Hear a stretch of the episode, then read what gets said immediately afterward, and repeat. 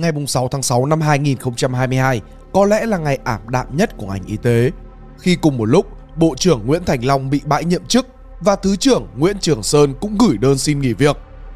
Đó là những gì mà các kênh truyền thông đăng tải khi thông tin vụ án Việt Á chính thức bị đưa ra công chúng. Chưa dừng ở đó, mức độ nghiêm trọng còn liên đới tới gần 100 người bị khởi tố, với nhiều quan chức cấp cao khác trong các bộ khoa học và công nghệ, sở y tế, trung tâm kiểm soát bệnh tật thành phố CDC và các bệnh viện của 62 trên 63 tỉnh thành toàn Việt Nam.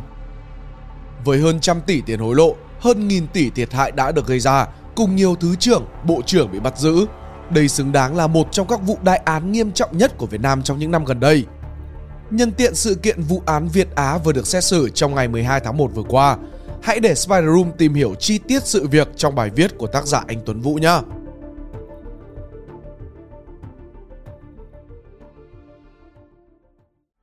Một, nguồn cơn sự việc Trước khi bắt đầu, để hiểu về sự việc, chúng ta cần phân biệt giữa kit test nhanh và kit test PCR. Kit test nhanh thì bạn có thể mua ở bất kỳ nhà thuốc nào, rồi về tự test và cho ra kết quả ngay lập tức. Thế nhưng, độ chính xác lại không cao. Còn kit test PCR thì mẫu sau khi lấy phải cho vào máy PCR kiểm tra. Tuy thời gian lâu hơn nhiều, nhanh nhất là 30 phút hoặc là vài tiếng mới cho ra kết quả. Thế nhưng, tỷ lệ chính xác lên đến 99%. Và vụ án Việt Á sẽ liên quan đến kit test PCR nhá. Tóm tắt nhanh để bạn đọc dễ hiểu. Việt Á hợp tác cùng Học viện Quân y để nghiên cứu kit test PCR. Sau đó bằng các sai phạm và hối lộ, công ty này độc chiếm phát minh kit test, lấy được chữ ký bảo đảm của Bộ Y tế, gian lận đấu thầu để phân phối cho các CDC, Trung tâm Kiểm soát và Phòng ngừa Dịch bệnh và nâng khống giá để chuộc lợi bất chính. Nhưng bước ngoặt bất ngờ là cái kit test đó thậm chí cũng không phải phát minh của Việt Á hay là Học viện Quân y, mà chỉ là mua nguyên liệu từ nước ngoài về, sau đó trộn lại để sản xuất ra thứ được gọi là Made in Việt Nam. Ok, giờ đi vào chi tiết nhá.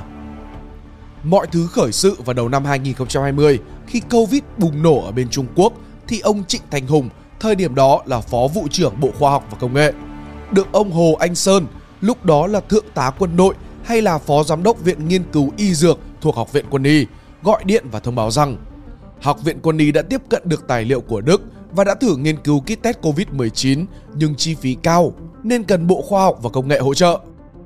Ông Hùng đồng ý nhưng đề xuất Học viện Quân y phải hợp tác với một doanh nghiệp được cấp chứng chỉ iOS về kit test PCR để nếu thành công thì sản phẩm sẽ được xin cấp phép lưu hành của Bộ Y tế và sản xuất số lượng lớn.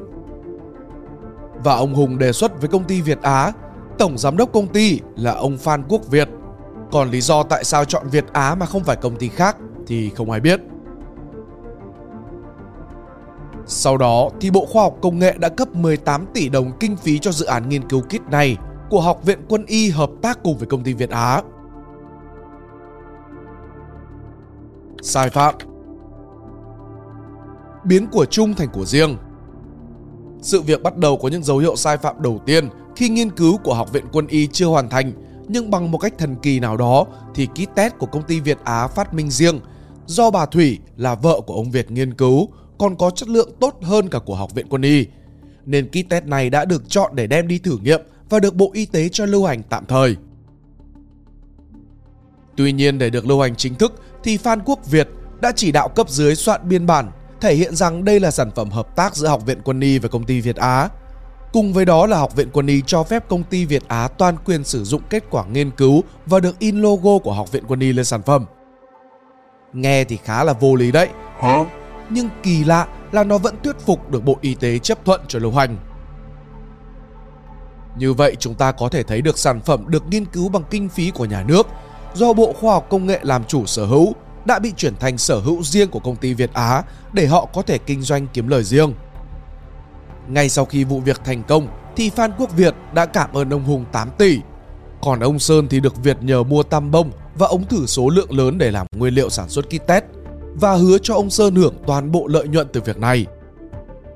Sau đó, cùng nhờ tác động từ ông Sơn cùng một số cán bộ của Học viện Quân y, thì Học viện Quân y đã hai lần mua kit test từ Việt Á với giá cao mà không thông qua bất kỳ cuộc đấu thầu nào. Lần một là Học viện Quân y được Bộ Quốc phòng cấp 7,2 tỷ, nhưng sau đó bị đội lên thành 9,2 tỷ. Lần thứ hai thì từ 17,5 tỷ đồng bị đội lên gần gấp đôi, lên tới 32,2 tỷ.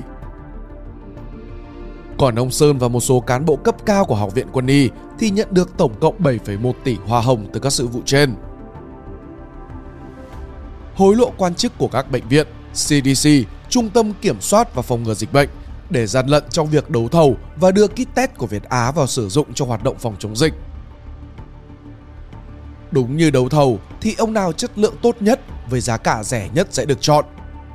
Nhưng Việt Á đã vượt qua cả hai tiêu chí đó và đánh vào yếu tố trả hoa hồng cao cho các quan chức lãnh đạo nhằm đưa kit test của họ và tiêu thụ trực tiếp tại các khu vực phòng chống dịch mà không cần cạnh tranh với bất kỳ bên nào khác. Ví dụ, có ba ông ABC cùng đấu thầu cung cấp kit test với chất lượng tương đương. Giá ba ông lần lượt đề xuất là 50.000, 70.000 và 100.000 đồng cho một bộ kit. Thì rõ ràng các bệnh viện sẽ chọn ông A để tiết kiệm chi phí nhất rồi. Tuy nhiên ông C mặc dù bán đắt nhất nhưng lại trả lại cho ban lãnh đạo bệnh viện 40.000 đồng trên một bộ kit. Kết quả là win-win, công ty và lãnh đạo bệnh viện đều có lợi, không ai bị thiệt. Đùa thôi, thực ra người chịu thiệt hại ở đây rõ ràng nhất là chúng ta, những người sẽ phải mua kit test với cái giá cao gần gấp đôi và số tiền đó chảy thẳng vào túi Việt Á cùng với các lãnh đạo bệnh viện và CDC. Theo thông tin từ các cơ quan chức năng, mức tiền chiết khấu thường theo tỷ lệ từ 20 đến 30% giá trị gói thầu, cá biệt có trường hợp lên đến 40%. Và để có tiền trả hoa hồng cao cho các lãnh đạo thì Việt Á chắc chắn phải nâng khống giá kit test rồi. Bình thường thì khoảng 250.000 đồng một bộ, nay bị nâng lên là 470.000 đồng trên bộ, tức là gần gấp đôi. Nhờ thế mà có thể thu về hơn 4.000 tỷ đồng chỉ trong 2 năm đại dịch. Bịt miệng các cơ quan quản lý Tất nhiên, sự chênh lệch giá bất thường này thì dân thường chúng ta khó đánh giá được. Vì một sản phẩm được Học viện Quân y nghiên cứu do Bộ Khoa học Công nghệ sở hữu, được Bộ Y tế công nhận và được chính các CDC phân phối, lại còn liên quan đến vấn đề sức khỏe trong thời buổi dịch bệnh thì giá đắt một tí, chúng ta chắc chắn cũng sẽ không dám phản nàn gì. Tuy nhiên điều này không thể qua mắt được các cơ quan quản lý và Phan Quốc Việt cũng đã phải bịt miệng họ bằng cách đi đêm với hàng loạt quan chức từ Bộ Y tế và Bộ Khoa học Công nghệ và kể cả thư ký của Phó Thủ tướng Chính phủ. Khi kiểm tra giá hiệp thương, Bộ Y tế đã xác định công ty Việt Á thay đổi nguyên vật liệu sản xuất so với hồ sơ đăng ký lưu hành. Thế nhưng không ra kết luận kiểm tra cũng không kiến nghị biện pháp xử lý. Điều này giúp công ty Việt Á tiếp tục sử dụng giá hiệp thương với Bộ Y tế đã được nâng khống, thậm chí đăng lên trên cổng thông tin điện tử của Bộ Y tế, tạo mặt bằng giá cao để bán cho các đơn vị địa phương, gây thiệt hại nghiêm trọng cho tài sản của nhà nước. Để cảm ơn sự đóng góp không biết mệt mỏi của các ban bệ lãnh đạo, Phan Quốc Việt chi hơn 106 tỷ đồng để cảm ơn họ bằng nhiều hình thức khác nhau. Trong đó điển hình có Ông Nguyễn Thanh Long, Bộ trưởng Bộ Y tế nhận 54 tỷ đồng. Ông Phạm Di Tuyến, cựu giám đốc CDC tỉnh Hải Dương nhận 27 tỷ đồng. Ông Chu Ngọc Anh, Bộ trưởng Bộ Khoa học Công nghệ nhận 4,6 tỷ đồng. Ông Trịnh Thanh Hùng, Phó vụ trưởng vụ khoa học công nghệ nhận hơn 8 tỷ đồng, cùng nhiều cán bộ cấp cao khác. Phan Phách là Phan Quốc Việt nhận chi hàng trăm tỷ đồng tiền hối lộ và hoa hồng bán kit test, nhưng cho rằng đây chỉ là chia sẻ lợi nhuận mà công ty có được, chứ không phải là phạm pháp. Ông Chu Ngọc Anh thì nói rằng muốn trả lại tiền, nhưng vì dịch bệnh bộn bề nên không nhớ để trả. Hiện giờ không biết chiếc vali đựng tiền ở đâu. Thấy rất xót xa.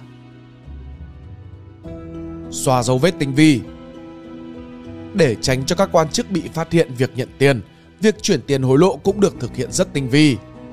Sau khi các cơ sở y tế chuyển tiền mua kit test vào tài khoản chính của công ty Việt Á, tiền chiết khấu được Phan Quốc Việt trích ra và chuyển qua tài khoản phụ của công ty Việt Á, rồi qua tài khoản cá nhân của em ruột Hồ Thị Thanh Thủy, vợ Phan Quốc Việt, rồi cuối cùng là đến các nhân viên phụ trách vùng của công ty Việt Á để họ rút tiền mặt rồi đưa cho các lãnh đạo. Nhìn chung là chuyển tiền lòng vòng rồi rút tiền mặt để cắt đứt dòng tiền và khó truy vết cho cơ quan chức năng. Vụ Trương Mỹ Lan cũng dùng chính cách này. Cùng với đó, Việt Á cũng dùng hai hệ thống sổ sách kế toán và lập phòng IT với 10 chuyên gia để bảo mật thông tin, cũng như nhanh chóng xóa dữ liệu điện tử khi bị phát hiện. Mọi thứ đều có chuẩn bị trước, ngay cả lời khai của các bị can cũng được thống nhất, nên chỉ riêng việc điều tra dòng tiền hối lộ thôi cũng đã mất liên tục 4 tháng. Bước ngoặt trong quá trình điều tra, cơ quan chức năng còn phát hiện ra một vấn đề nghiêm trọng về chất lượng kit test của Việt Á. Cụ thể, trên bao bì của các kit test này có ghi hai địa chỉ sản xuất, một là ở thành phố Hồ Chí Minh, hai là ở thành phố Dĩ An, tỉnh Bình Dương. Khi tới địa chỉ thuộc thành phố Hồ Chí Minh thì chỉ là căn phòng đóng kín bên ngoài có cái biển hiệu nhỏ bé chứ không hề có nhân viên. Còn cơ sở thuộc tỉnh Bình Dương thì chỉ là một nhà xưởng vắng vẻ. Đi vào trong không hề thấy có dây chuyền hiện đại nào như được quảng cáo mà chỉ như một cái kho chứa đầy các thùng cắt tông. Nơi sản xuất chỉ là căn phòng 10 mét vuông để vài cái máy chiết tách cũ kỹ, vài cái tủ lạnh, tủ cập đông lỗi thời. Thế nhưng nhân viên ở đây khai nhận công suất mỗi ngày lên tới 30.000 kit test. Vậy sự thật là gì? Đó là trên thực tế, Việt Á và Học viện Quân y không nghiên cứu gì cả. Tất cả các nguyên liệu dùng để sản xuất kit test đều được nhập khẩu ở nước ngoài, sau đó đưa về cơ sở ở Bình Dương để làm mỗi công việc là pha chế cho đúng tỷ lệ rồi đem ra thị trường và tiêu thụ. Cái được gọi là đề tài nghiên cứu kit test cấp quốc gia thực chất chỉ là trộn các loại sinh phẩm có sẵn với nhau mà thôi. Thậm chí là kit test của Việt Á còn chưa được Tổ chức Y tế Thế giới WHO công nhận và tính hiệu quả đến nay vẫn là một ẩn số. Không ai biết đã có bao nhiêu người âm tính giả hay là dương tính giả do dùng các loại kit test này. 3. Hậu quả và xử lý Theo thống kê, vụ Việt Á đã gây tổng thiệt hại 1.235 tỷ đồng, trong đó thiệt hại cho ngân sách nhà nước là 431 tỷ đồng. Các bị cáo cũng đã tự nguyện giao nộp lại gần 150 tỷ đồng để khắc phục hậu quả và hưởng khoan hồng từ pháp luật. Chiều ngày 12 tháng 1, hội đồng xét xử đã tuyên án cho 38 bị cáo. Điều có lẽ mà bị nhiều người phản ứng nhất là có đến 37 trên 38 bị cáo được tuyên mức án dưới khung truy tố. Trong đó Phan Quốc Việt là người duy nhất bị tuyên án trong khung truy tố và là mức cao nhất trong vụ án này với 29 năm tù. Theo sau nổi bật là ông Nguyễn Thanh Long, cựu Bộ trưởng Bộ Y tế lĩnh án 18 năm tù. Ông Vũ Đình Hiệp, Phó Tổng Giám đốc Việt Á, lĩnh 15 năm. Ông Trịnh Thành Hùng, vụ phó Bộ Khoa học Công nghệ, lĩnh 14 năm. Và nhiều bị cáo khác lĩnh án từ 2 cho đến 9 năm. Thay lời kết, sự bức xúc nhất của sự vụ này không phải là vì số tiền tham nhũng khổng lồ hay là lừa đảo như là vụ án Trương Mỹ Lan, Tân Hoàng Minh, mà là vì sự nhẫn tâm của các bị can. Trong đó có cả các quan chức cấp cao với nhiều năm cống hiến và đã nhận nhiều giải thưởng danh giá.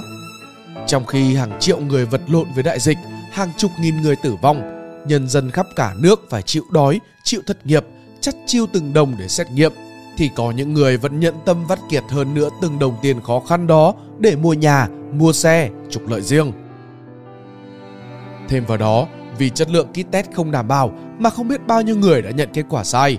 Người dương tính thì lại vào khu âm tính, còn người âm tính thì lại vào khu dương tính, để lại những hậu quả mà đến bây giờ cũng không thể nào sửa sai được. Với những hậu quả như vậy, khá nhiều người nói rằng mức án dành cho các bị cáo là quá nhẹ. Mình thì chưa đủ thẩm quyền để bình phẩm. Tuy nhiên, mình thấy thực tế tòa án lương tâm và những điều tiếng tồn tại mãi mãi sau này mới là những bản án lớn nhất dành cho họ. Minh chứng là sự hối lỗi và nước mắt đã rơi trong phiên tòa cuối cùng vào ngày 12 tháng 1. Tuy nhiên những gì đã xảy ra thì không thể thay đổi được và họ chắc chắn sẽ phải sống với nỗi ân hận và sự chỉ trích về những việc làm sai trái của mình từ giờ cho đến mãi về sau.